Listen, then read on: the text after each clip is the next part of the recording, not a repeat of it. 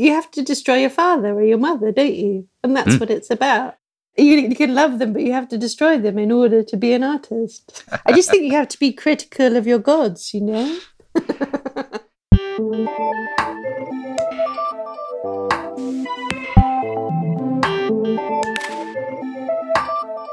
In the 1950s and 60s, the artists in St Ives, Cornwall turned the seaside town into the hub of an art movement that connected not just to London, but to Paris and New York and beyond. The achievements of these artists are embodied by the Tate St Ives building itself, where visitors can see the historical work side by side with the contemporary and the international. But it's the lasting influence of these artists and of Cornwall itself that interests me here. These artists are recognisable names in British art history Ben and Winifred Nicholson, Barbara Hepworth, Patrick Heron, Roger and Rose Hilton, Bernard Leach, Alfred Wallis, Naum Gabo, Terry Frost, Wilhelmina Barns-Graham, and Peter Lanyon. He is described by Chris Stephens in his book, Peter Lanyon at the Edge of Landscape, as one of the most exciting and original landscape painters of the 20th century. The only native born Cornishman of the St Ives artists, Lanyon's representation of the land he grew up in was complex and passionate. For him, it was part social history, part myth, part aesthetic. A major collector of his work, David Bowie, said of his paintings that the secret attraction, of course, is that through his landscape he revealed with assured a quiet complexity a palimpsest of his own being. I'm Beau Lanyon, one of Peter's grandchildren, and also an artist, so his influence for me is different. He's there as an ancestor in books, on gallery walls, and in family photos, a grandfather I've never met. But this isn't about my relationship with him. I was curious about how that influence was now, from Peter, St Ives, to Cornwall the place itself, to see what the relationship with that history is for other artists working now.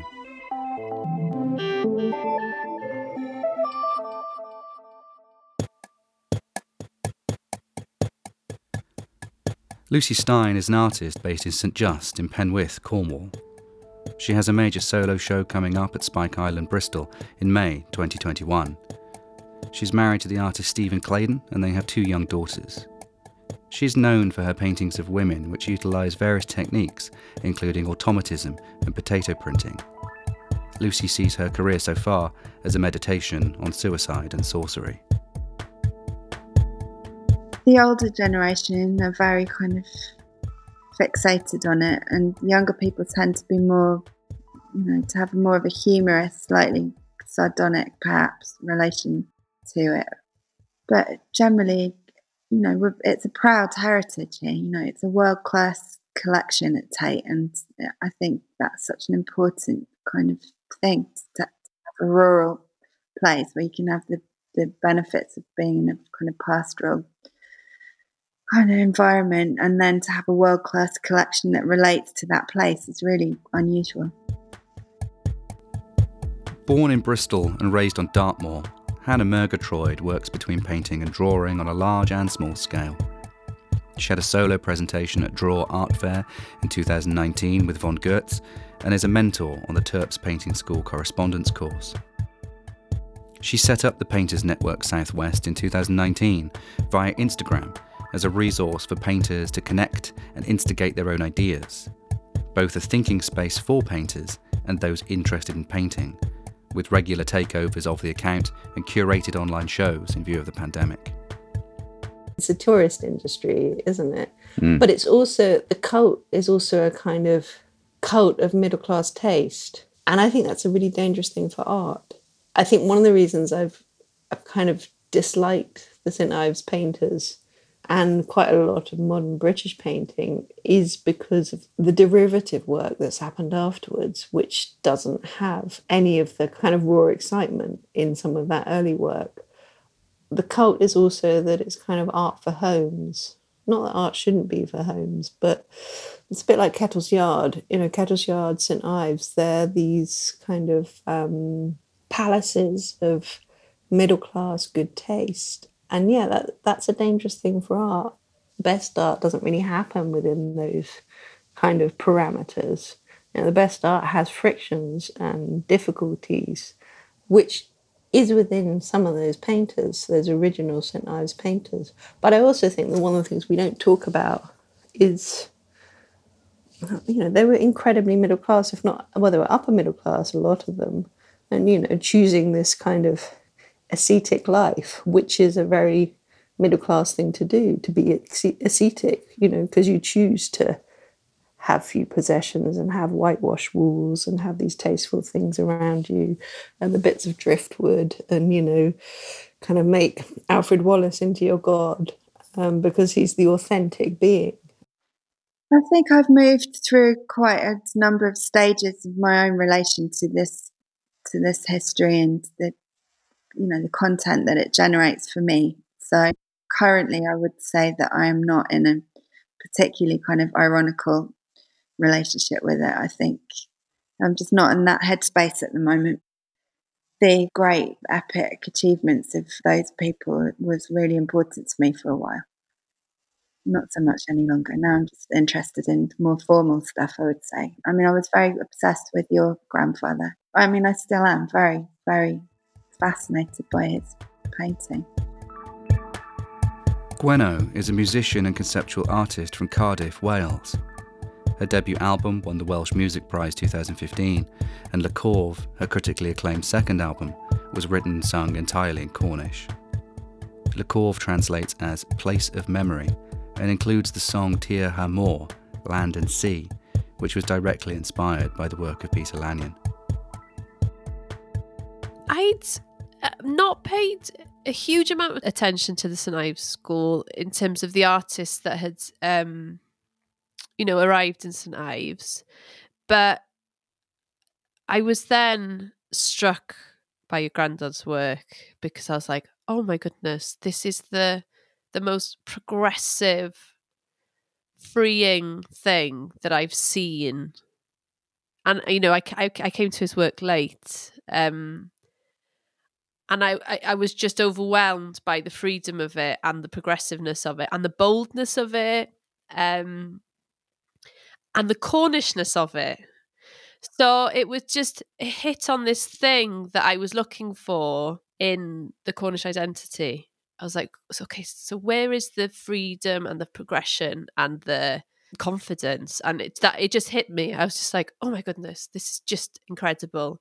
Um and then i was looking into his life and then his bardic name being Marcheg and Gwynst rider of the winds. And then again and obviously it's to do with him as an artist in terms of how you know how much he wanted to push his practice and also reading into his passion and feeling of wanting to defend Cornwall and go no you don't quite understand. It's actually like this. And i and i really loved that and i love that in his work. Um, and so the song just came so easily then and i was just sort of i was just imagining him gliding over cornwall getting a better view and just that confidence and just like whoosh you know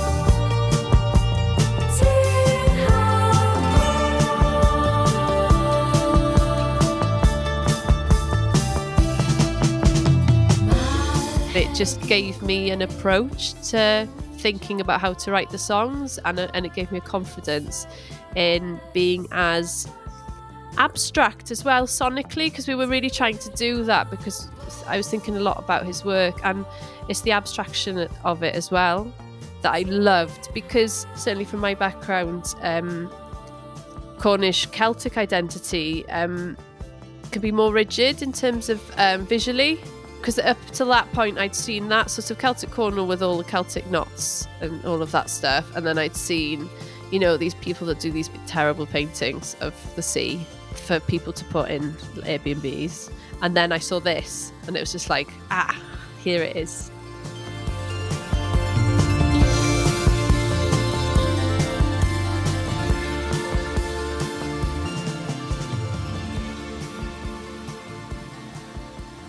My great grandfather, who was German, came to around St Merryn over 100 years ago and they lived in London but they bought land at Trevose Head.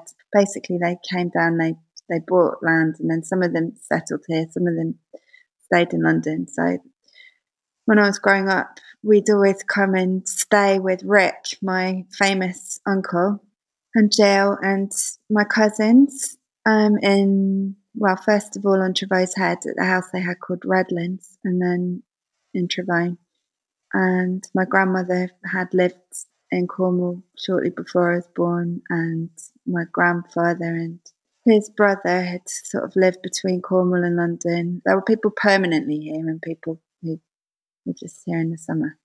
My father spent a great deal of his youth down here with his five siblings, and I mean it was a bit it's a bit of a sad history because his father committed suicide at Trevose Head, so there was a bit well a lot of sort of you know sadness around some of the history, but it was also somewhere that was very important to, to visit. One of the things you asked me about was the influence of Dartmoor growing up, and we started to talk a little bit about Berlin as well and why I left Berlin. And one of the reasons for me was that I wanted to make landscape paintings as well. And, you know, even though I'm working with the figure, the landscape is very present in my work. And I found that in Berlin, the landscape is such a heavy place. Um, you know, if I thought about nature, if I went out in the woods or anything like that, I was essentially walking across very recent death. Landscape in Germany for me was never a space of liberty. It was really a space of weight and kind of reckoning. And that was one of my motivations for coming back to Britain that I needed to think about landscape painting and I needed to do that here on my home soil. And interestingly, since being in Bath, I started to think about deeper layers within that. I think that there was kind of 2014, 2015 when I first started coming over to Bath. Places like the Holburne had a very strong influence on me in terms of how I began to um, connect with this portrait, such as there's a big collection of uh, miniatures and also the Gainsborough portrait really influenced my thinking around the portrait. But more recently, I've started to kind of think deeper, and there's the layers below the Regency and Georgian, which is kind of architectural and very much around the body as well. Below that, then there's the Roman underpinnings of the city. Um, and so I've been going, returning back to a lot of work I did 10 years ago, which was around mythology, um, Greek mythology, and particularly Aphrodite. And I think that that's in part come from this kind of ancient layering within the city I'm in. I'm in a Roman city. Um, and what that also means about that Roman city laid upon the primitive Britain below that, which is links back to the Britain that I grew up in. It was very common for me to be around standing stones, to be around articles of faith without any known meaning. We have all our supposed and projected meanings around um, the constructions within the landscape. And the kind of history of body within that landscape is very you know, it's part invented. We have a sense of what we know, but we don't actually know. We don't have any total proof. And I think this kind of this uh, connection to landscape and bodies as something very ancient and something connected to ideas of faith, but not necessarily organized religion, Peter Lanyon interviewed by Lionel Miskin, 1961. And uh, what about your roots and Cornwall and the kind of landscape and so on, which you keep harking back to? Now, how, how important was this particular structural landscape to you when you developed into a mature painter, sort of from 47 onwards? Well, I think very curiously. Um, this country here and its, its stone and its oldness were actually my own bones. I was working a lot at this time with Simon Bayliss, who's an artist who I actually met in Ireland, on the west coast of Ireland, in the Burren, which is quite a similar landscape to here. He was studying at an art school there, and I was teaching there. And um, we really connected over a fascination with, with the sacred sites and would wander around the landscape conjecturing about these sites and what they might have been used for and so on. And the interesting thing for me was exploring the numinous properties of the two different fogous. So Boleigh fogou is very different to Pendeen Vau, which is another fogou. Um, and so he was hypnotized in Pendeen and I was hypnotized in Boleigh. We'd already done these performance events for example, Samhain at um, Cast, we'd already done that with some of the local neo pagans from Penzance. We had this mad experience on Chapel Street in Penzance. The Rafferty Dummets bands were practicing and they were coming up the road behind us, going into all the shops, and they were in their um, Samhain Allantide mode. So they were in this kind of really dark, eerie, creepy sort of steampunk crow like outfits. We were going into the vintage shop, and these people came in after us, and they were playing this incredibly haunting song. And it was it was just repeated over and over again, like a, it was a dirge. And it was actually their Cornish Allantide song, and it's incredibly haunting and powerful. And it put me into a sort of trance. Yeah, I was hypnotized by it basically, and then I went home and I, I had these boots lying around the house, and I saw the boots as ravens, and I knew something terrible had happened. I hadn't checked my phone, and then when I checked my phone, I just knew something awful had happened, and my very close friend had died. So I kind of became really obsessed with the like the the power of these local neo pagans or the Cornish, the Penzance neo pagans so when Teresa Gleadowe asked me to organise something at Cast, potentially for a seasonal changing event, I asked these people to come. I was basically put into a kind of trance for about a year after getting here.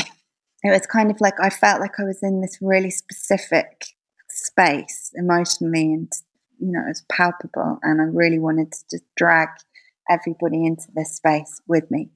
So it was a bit like entering the fogou.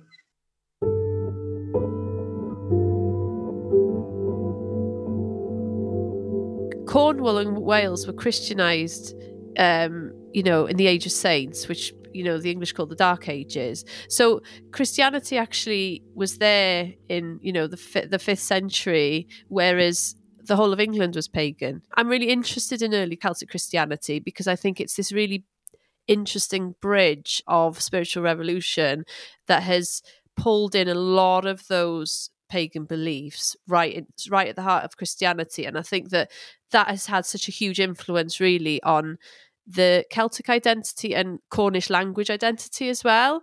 I've just done some filming with my uncle actually for for his new TV show and I'm not anxious about it particularly but I'm certainly aware of the fact that particularly in Newlyn, you know, there's artists and fishermen coexisting, but it's not, there's always a friction, and the friction is what makes it interesting.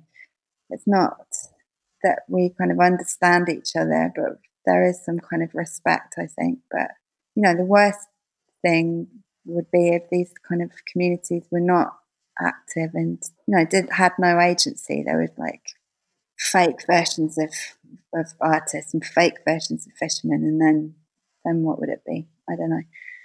I guess, you know, it's interesting to be in a place that feels slightly combustible and isn't gentrified. And but also, you know, compared to other places I've lived, it's hard to kind of quantify how gentrification might happen down here.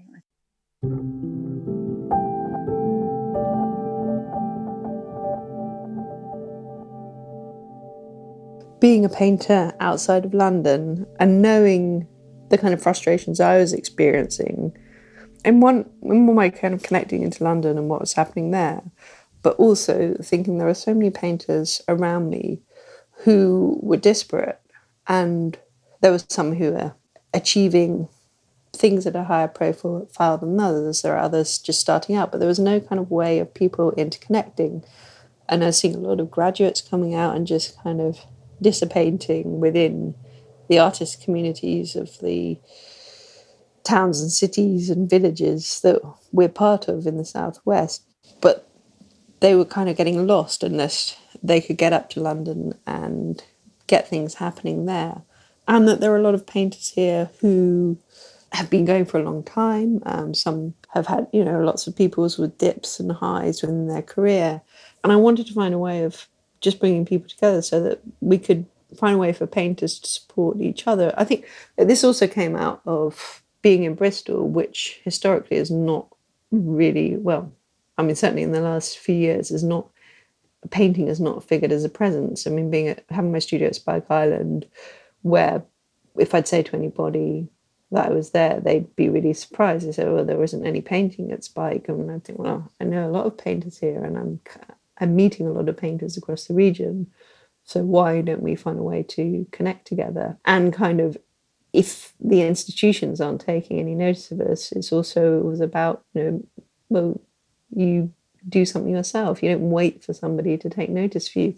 Interestingly, in this last year, though, there's suddenly been a kind of shift towards painting in the region as the um, Denzil Forrester is about to open at Spike, isn't it? And then they've got Chantal Joffe um, and Lucy Stein's got her show there in next year. And I think it was also it was to counteract this St Ives imbalance that the idea of painting in the southwest was about St Ives, and again the kind of derivative school that comes with that. So the show in Spike it was postponed um, I think it's it's actually a good thing for me because it's given me more time because it was going to be a bit crazy because I had a baby at the beginning of March. And yeah, it was going to be only six weeks after that, but I'd made all the work, so it was fine. But now I've got another year to make more work, and, and the whole thing takes more shape. Plus, I've started this course in psychoanalysis with a view towards maybe doing, probably doing the training. So I'm really kind of feel like the idea of extrapolation is really current for me actually. And also just to be able to go back into my own body of work and sort of like wrestle out the bits that actually mean something and and be quite confident about that. I think we, we're all traumatized now. And i think you know it doesn't have to be funny and it doesn't have to be light. If i'm good at anything i think i'm quite good at making things quite kind of emotional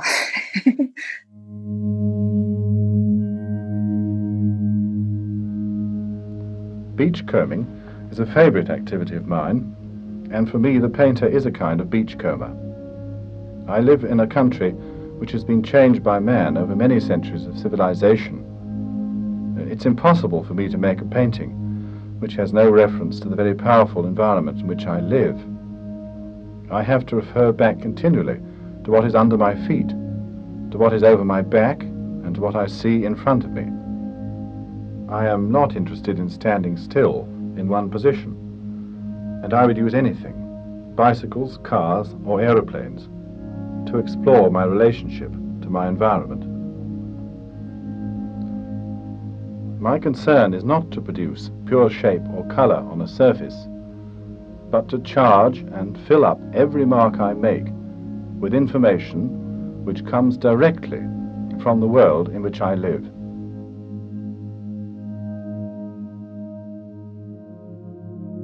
In August 1964, Peter was on a training course with the Devon and Somerset Gliding Club near Honiton. As he came into land, caught in a crosswind, the glider flipped and crashed. Four days later, at Taunton Hospital, he died. Peter's reputation and influence has been reappraised in recent years, from exhibitions such as Soaring Flight at the Courtauld Gallery in London and the publication of the catalogue Raisonné by Toby Treves comprehensive study of all known works, to the BBC's 2010 documentary The Art of Cornwall with James Fox, which, although using a playful tone as we will now hear, introduced his work and approach to a wider public.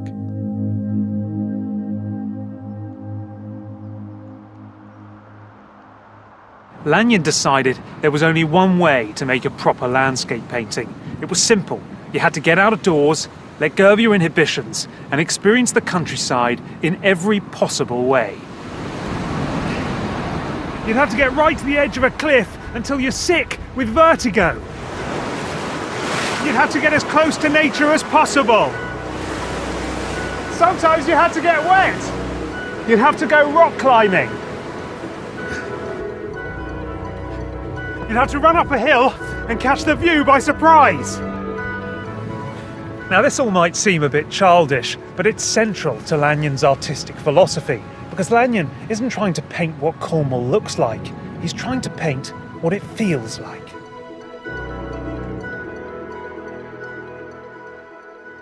What interested me with Le Kov again was, and it was the way that it was presented, I think, perhaps was more there was a lot of information attached to it. As an artist, I feel lucky to have this language that I can explore. That just I love the sound of the words. They work so well. You can you know really experiment with them. You know that's the use of it for me. And emotion, exploring emotion that I haven't explored before through lyrics and sound and singing. But it's it's it's just music, and like that's the most important thing. And I feel I I love the challenge of making music in a language that not a huge people understand, I find the joy in that someone is understood without me having to explain. By creating those challenges to an audience, I think that that's where the magic happens. Like that's where the alchemy is, is in like how an audience is um, um interpreting it and, and what it's about. And I'd love to, I would love to reach a purity in expression where you're not even going to need to know, but you'll know you know that would be an, the aim for me as a musician and a songwriter is that and i really i'm trying to explore that with the album is that can you can you know what how i feel what i'm the feeling i'm trying to get at here and i'm not going to explain need to explain to you the details. Like i think that's a really exciting thing. To coexist with dead in the past is extremely complex. Many of the kind of legends from here were revealed to me in, in new light just through talking to people, but also through reading The Dark Monarch or, you know, going to the St. Ives archive. And I suppose there's a sort of gentrification that happens, isn't there, with institutionalization. And it's quite easy to forget how complex and messy and sordid and difficult and overlapping and you know sensual all of these people and their lives were. You know it's not benign or benevolent and you know my own history with my grandfather and the effect that that, that kind of inherited trauma has on generations that didn't even meet that protagonist is still deeply affected, perhaps in an epigenetic kind of way, by what happened to them and, and the effects it has on other family members. And that, you know, that's interesting in many ways, but it's interesting if you apply it to society, of course. And, you know, things that are being played out now relate to things that happened then. Maybe it's more interesting to, to visualize yourself as a sort of parasite being hosted by these by these people or, you know, or treat them as a kind of friendly ghost, as in the more ironical way of dealing with it. And then, you know, they get their own back on you eventually.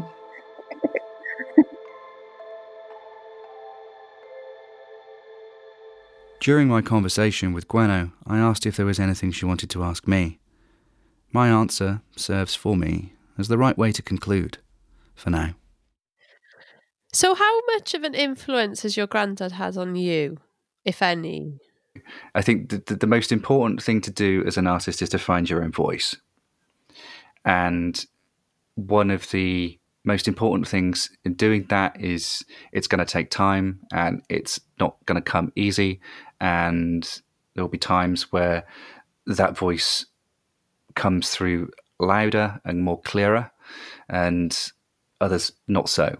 And he is he's an excellent influence in terms of just sheer drive, ambition, and I find it a wonderful thing to have if I'm at a low point, kind of creatively. You know, I can kind of turn to his writings, perhaps, or I can just look at some of the the work, and it can almost be like a ghost on the shoulder, you know, in in a sense, like go on, don't worry, you know. nice. So you really feel he's with you. So, sometimes, yes, and and and he's like, "Come on, Bo, you could do it." Yeah, yeah. Come on. I mean, that's actually an, an incredibly personal thing to reveal, but yeah, sometimes there is that sense that, like, go on, you know. But and, and other times you just have to kind of completely ignore it because it could actually be an unhelpful infiltration. Uh, so it's it's a it's a balancing act. Um, but for the majority, it's just um, it's it's a gift. It's a treasure to have. You're always in some way walking on the bones of your ancestors, aren't you? Thanks to Martin Lanyon at the Lanyon Archive, Hannah Murgatroyd, Lucy Stein, Gweno, Rosa Tyhurst and Carmen Julia at Spike Island, Heavenly Records, Downtown Music, and Fiona Glyn Jones. This podcast was brought to you by Bricks. Bricks brings together the people of Bristol through collaborative art projects, public realm producing, community led co design, and securing the spaces our communities need to thrive. On our site, you'll also find a blog post with links and images related to the subjects covered in this episode and profiles of all our artists and projects. So go check it out at bricksbristol.org. As a new, independent charity, we rely on the support of people like you so that we can support our communities. If you can, please consider supporting our work through donating the price of a sandwich, buying a tote bag, or purchasing an artwork from our online shop. Big thanks to Arts Council England and National Lottery Players for funding this episode as part of the Bricks Artist Programme.